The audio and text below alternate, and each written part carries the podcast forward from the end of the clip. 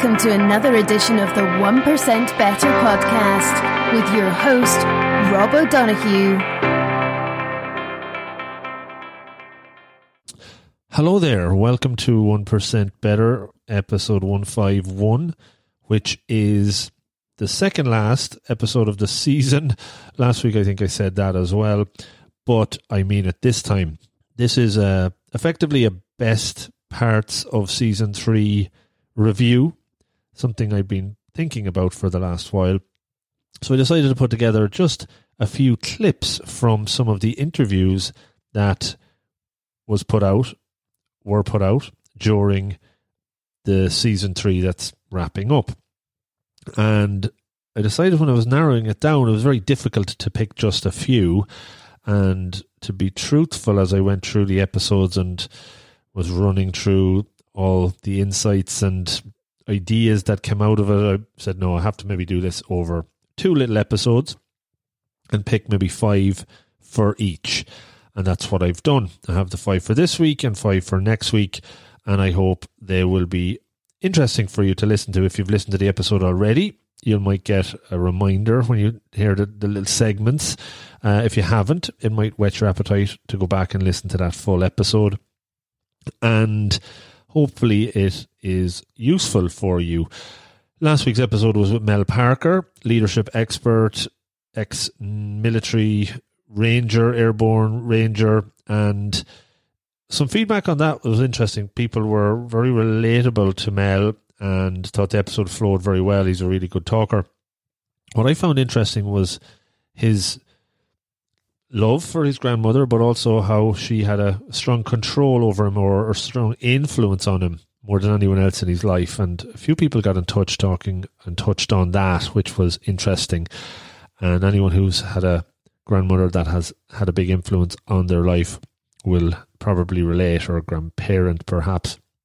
I certainly did, and I really enjoyed that interview with Mel, and uh, I would absolutely encourage you to check it out if you haven't. Episode 150, Mel Parker. He has a book called The Parker Principles, all about his leadership lessons learned, force multipliers, and it's a really good listen. So check that one out. So to wrap up this season, this episode has five clips, and the five I will just introduce, and you can hear a little bit from each of those as well. As I said, it was a difficult task to narrow it down to 10 clips from 10 of the 50 plus episodes. And in many ways, it was random. Uh, so many really good interviews over the year and took a lot from them. Uh, so it was, very difficult. So I said I'd just go with five this week, five next week.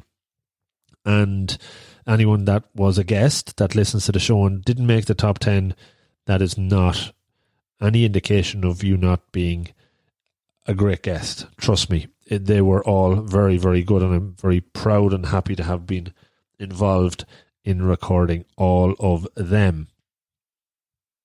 But there can only be a few, and here, here we go with the uh, the first five. So, episode one in the best bits of 2019 or season three was with Ma Anand Sheela, and this actually was episode 100 big number. But it was one of the biggest guests I suppose I had last season or this season.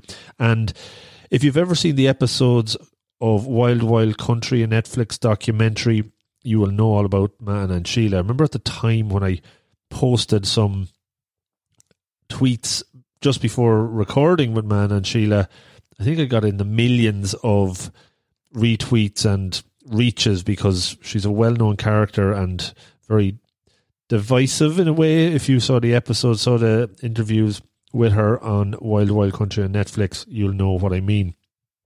This was back in the 1980s. There was a commune created in the US, and she was the secretary, was her title, to uh, Bhagwan Shree Rajneesh, later known as Osho, and she played a very pivotal, prominent role in that commune and wasn't always very well portrayed. Her, her her ways and motivations came across very interestingly during the show, and also during the interview. She actually served time in prison, and that was something that we touched on in the chat as well. Very excited when I got uh, able to talk with her. One of the biggest pain points from that interview was the recording sound quality. Um, Sheela has her own home, I guess in in uh, I think it's in Austria or Switzerland, where she looks after uh, patients with dementia, and she was talking into a laptop at the time, and it was a difficult one. I did a lot of work to try and get the sound edited properly and improve. But the clip you'll hear, hopefully, is one you'll still be able to take something from. And it was about her time in prison and what was the key lessons she took from that time in jail for some of the crimes that she committed during the communal time in her life with uh, Osho and the many other uh, Rajneeshis that were living there at the time. Again, if you haven't seen the documentary, definitely check it out. Six episodes, I think, very much worth the watch. And if you hadn't listened to the podcast, hopefully this little clip will give you an insight into Sheela and her time in prison and what she takes from that and the values that came from it. And yeah, there you go. That was a big one, Ma Anand Sheela. So here's a clip. a student of life, I think. Um, I, I, you know, again, lots of stuff that was in the documentary. I don't want to go over all ground. Obviously, I know you, you did your time. You served time in, in prison. I don't want to, and I know you have no regrets, right? That's that's clear, and that's a, a good way to certainly to live what was the, the things you learned most about you when you were in prison? Was there were there things that you maybe learned that you didn't know about yourself beforehand? I didn't know that I had so much patience. Mm-hmm.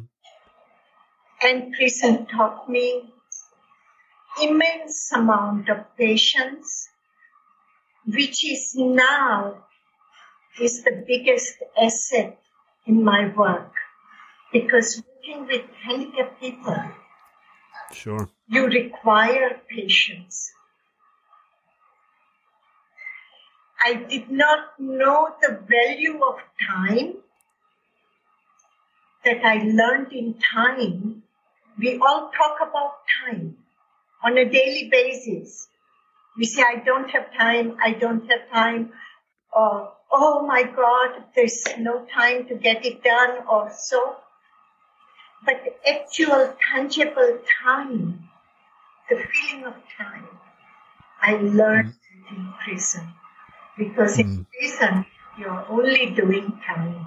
Okay, so clip number two is with an Irish gentleman. His name is Sir Steve Timothy or Steve O Timothy, and he is a comedian and he's from Galway. And I interviewed him in episode 125. Found discovered Steve O this year, probably had seen some of his work before this year, but it was an interesting story. Somebody on Twitter had retweeted a post Steve O put up about wanting to maybe get involved in his own podcast, and they had connected me with him. And I rang him and we had a chat about how to potentially go about that. But I invited him to be a guest on the show as well, and we were able to make that happen. Not so long afterwards, we had a call that went down very well. We talked about his life, his ups and downs, of which there's been a few, and he has struggles with anxiety, dealing with trolls online, disability. He's in a wheelchair the love he has for Everton or Everton Football Club, as he calls it. We touch on creativity, business, his similarities to Conor McGregor, and and of course we talk about him and his partner Sinead, best known as Farmer Michael and Kathleen. He's been on tour for the last year and a bit, uh, random tour and random events across different locations but doing really well, selling out 500 seats in some venues in, in the UK and doing really well in Ireland. Millions and millions of views on YouTube. The Farmer Michael sketches in his car are hilarious. Some of them are really risque, maybe is a, a right word, a wrong word, but certainly controversial and provocative. I know during the Rugby World Cup he got publicity in Tokyo and Japan for some of the stuff he was putting together. And everybody has a farmer Michael, I think, in Ireland, in some part of their family or something like it, and uh, it was very uh, a very funny conversation in some parts and a very serious one in others. So we talked. The clip I'll share is about the pride he takes out of his work. Uh, Steve-O, does he take pride in that? And does he consider himself to be an entrepreneur? Have a listen to this clip, and if you're interested in hearing the full episode, the link is in the show notes, episode 125 with Sir Steve-O Timothy. Would you consider yourself a businessman now, uh, like an entrepreneur in a way? Uh, Jesus, I don't know. People have called me that, but I'd say more of a chancer. Self-deprecating, anyway. But, but like you are. Well, that's what I. That's what I am. That's what I do. My whole thing is kind of pulling the piss out of myself. I suppose I, I'm never. Pride will never be my my downfall. Anyway, that's for sure. Like I, if anything, I find it hard to be proud of certain things and find it hard to be proud of what I do. But now and again, I do. But I suppose it's just it's a character flaw, or maybe a, a powerful character trait. I don't know, but I suppose like we like to do things ourselves. A lot of what we do, we've always done it ourselves. There's never been a middleman. We've never had this person do this for us or things like that. Mainly because I'm a bit of a workaholic and a bit of a control freak, so I wouldn't trust people to have that done.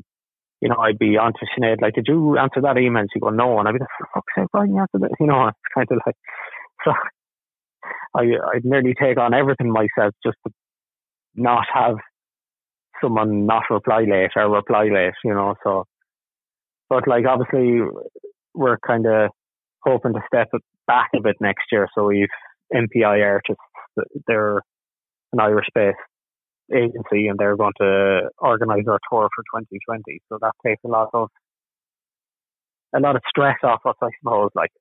So, clip number three of the best bits, part one of season three, is with relationship expert Susan Winter. This was episode 101. Uh, so, early on in season three, think we recorded it, if memory serves, around Valentine's Day, uh, fitting that it was around relationships. But Susan has amassed decades of experience giving people advice on their relationships. She will con- be considered a guru and a thought leader in this very changing space, as she says herself.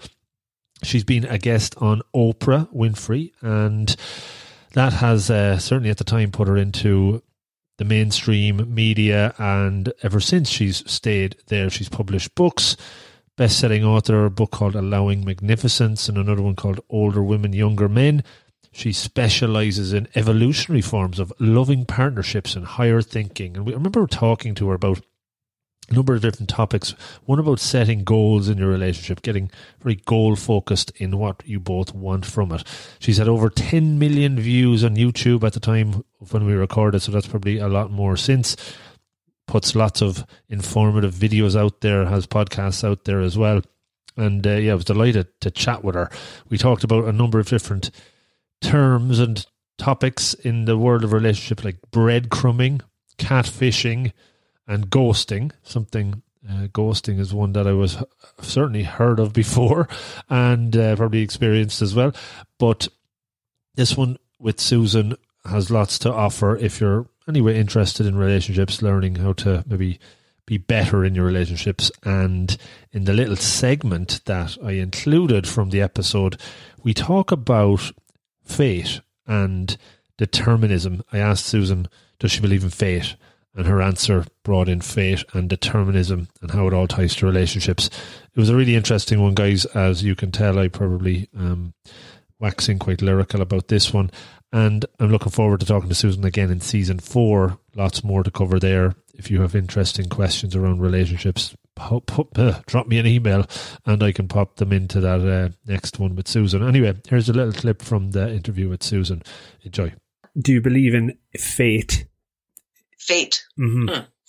You know, I um very that's a very interesting question. Yes and no.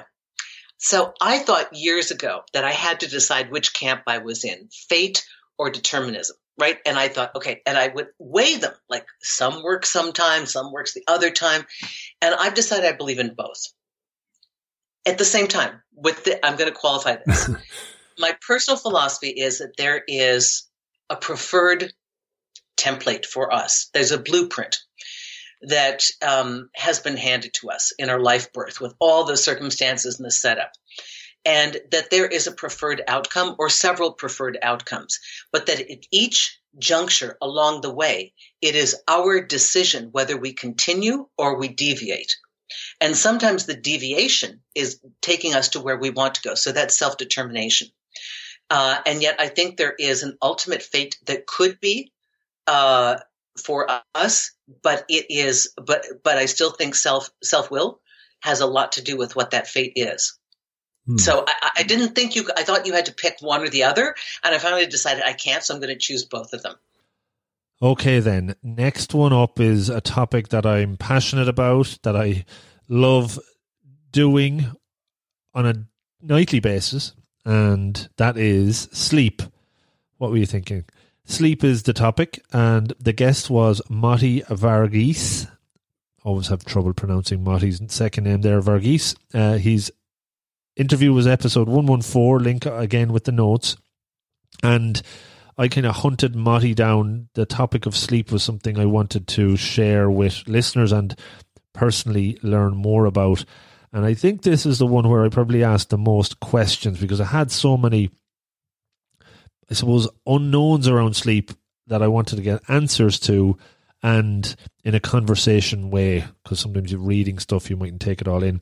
And Marty delivered absolutely. He answered them like bang, bang, bang, bullet, bullet after bullet uh, answer, and it was uh, really interesting. Marty is um, a sleep expert, as I said. He's a senior respiratory and sleep physiologist in St James's Hospital in Ireland, in Dublin, since 2003.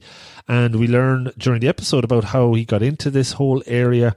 At the time of kind of diving in, it wasn't that big of a thing. This whole sleep expert skill set was, was still developing, but he really has dived in and, and made it his own and has such a, an amazing amount of knowledge to share. During the episode, we talk about so much his passion for sleep, and then the different types of sleep diagnoses or challenges, sleep apnea, insomnia, just to mention two, and how he can use tools like cognitive behavioral therapy or CBT to help people get a better night's sleep or day's sleep if they sleep during the day.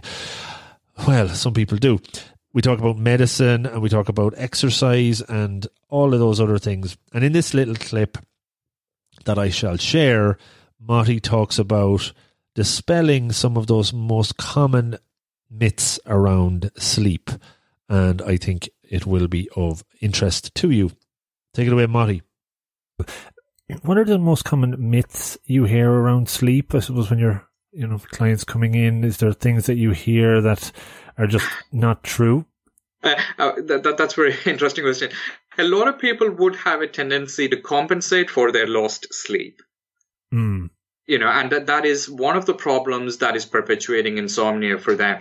So, um, somebody who is sleeping poorly for two or three nights, and when they, I mean, you can't really force them for doing it because you know you sleep two or th- you have poor sleep for two or three nights and then then you get a good night's sleep and mostly on a friday night because they don't have to worry about going back to work the next day and they tend to sleep in long hours then mm.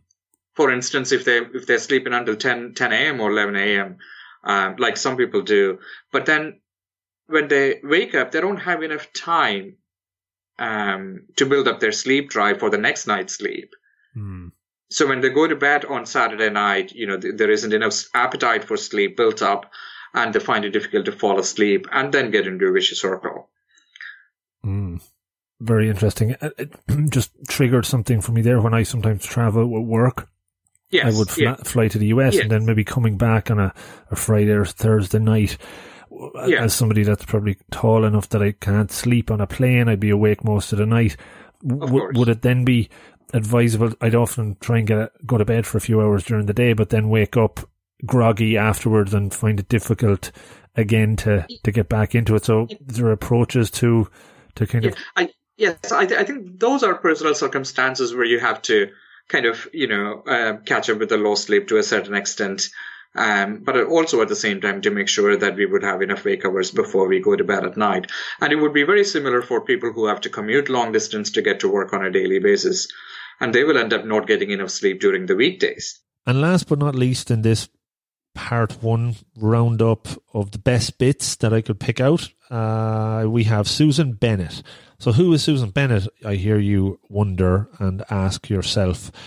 Susan Bennett is an American voiceover artist, and she came to prominence a few years ago as she was the female voice of the very first version of Apple's Siri, the service that was introduced with iPhone 4S, I think it was, based on my notes here. And that might sound like, oh, that's interesting. But as a result of becoming that voice and that well known voice, she has had a huge explosion in her popularity and became a celebrity as a result. She's been on the Letterman show in the US. And as a result of this, it really propelled her into an environment, into a world, into the limelight that she wasn't necessarily prepared for or something she never really harbored in the years and decades beforehand as a voiceover artist. She's definitely done lots of work, but it was very much a new experience for her as she came out, uh, quote unquote, there, air quotes, as Siri. And she really had to get comfortable with that quite quickly. She shares her whole story before Siri and life after Siri. We talk about being an introvert and her acting career, her singing, her musical career as well, which she has very much uh, done very well in as well. But in the little clip I share here, that uh, I think you'll enjoy, and I think you will enjoy this episode as well if you do check it out. It's 107. She talks about that struggle, I suppose, that internal dialogue that was going on when Siri became very popular and famous. Was she ready to come out as Siri? Did she want to make it known who she was? Because, again, being an introvert and dealing with all this newfound fame was going to be challenging. So listen to her learning from that and check out the full episode because there's lots more good stuff in there as well. So over the 30 or so plus years you've been doing it, you've you've had a lot of successful jobs, I guess, you on commercials and for a number of years you were you were happily doing that, but probably without any celebrity quote unquote. Would that be fair to say? Oh, absolutely. Um, and that's one of the things I liked about it. It's the reason that it took me two years to reveal myself as the voice of Siri because I really wasn't sure uh, what to make of the. I wasn't sure how much of a fame aspect there was going to be, and that fame is nothing that I had ever wanted or had aspired to. And so that was a, a big concern for me. I didn't want my privacy invaded. I, I didn't really know how to deal with the fact that I was the voice of Siri. It was a, a great life lesson for me. Um, I had to learn things about myself, and I had to um, put myself in a position of doing things that were scary or things that I wasn't really sure of. Things, and uh, so that's why it was a, a fabulous life lesson for me. And one of the big lessons I learned is that you just got to take some risks now and then if you're going to grow and if you're going to learn more about yourself or, or give yourself more options. You've just got to put yourself out there a bit. So there you go, the first five interesting best bits from season three that I could randomly select, and hopefully you found some of those interesting. As I reflect on season three myself, lots of learnings taken from it, certain kind of highlights. Recently, one point that jumps out at me, and I've always struggled with this, you might believe it or not, but as the podcast took off and as I started to get more social aware and push it out through social more. It's always been really difficult to post regularly, tweet about the episodes over and over, have that internal battle going on of like, you're kind of pissing people off by doing this. But one interesting thing I took from a guest recently was he defined social media as a very fast running stream. So that when you do post something, somebody might see it or, or your followers might see it but very quickly it'll have gone through their timeline and they're going to miss it. So that was one reflection I've had recently about coming overcoming that kind of battle of posting too much or not posting enough. At the end of the day, the only way people will hear this stuff is by sharing it and trying to do that uh, in a friendly way, but not overly um, holding back on it either because you have to kind of do that frequently. And that, that's something that maybe if you're doing something similar, you, you struggle with, oh, the fear of posting something, the fear of putting your thoughts out there. Um, just know that only a few people will probably see it at that point in time as well. And you have to do it a few times for it to take traction. And I've noticed over the last few months as I kind of done a bit more and use automation to do tweets and things like that, um, which is an eye opener if you have never heard of automation for tweets and posting on different platforms. It, it's a game changer. You can do it without actually being on front of the screen or on your phone. That helps. Uh, once you start doing it, that's where traction comes, and you have to push it like anything.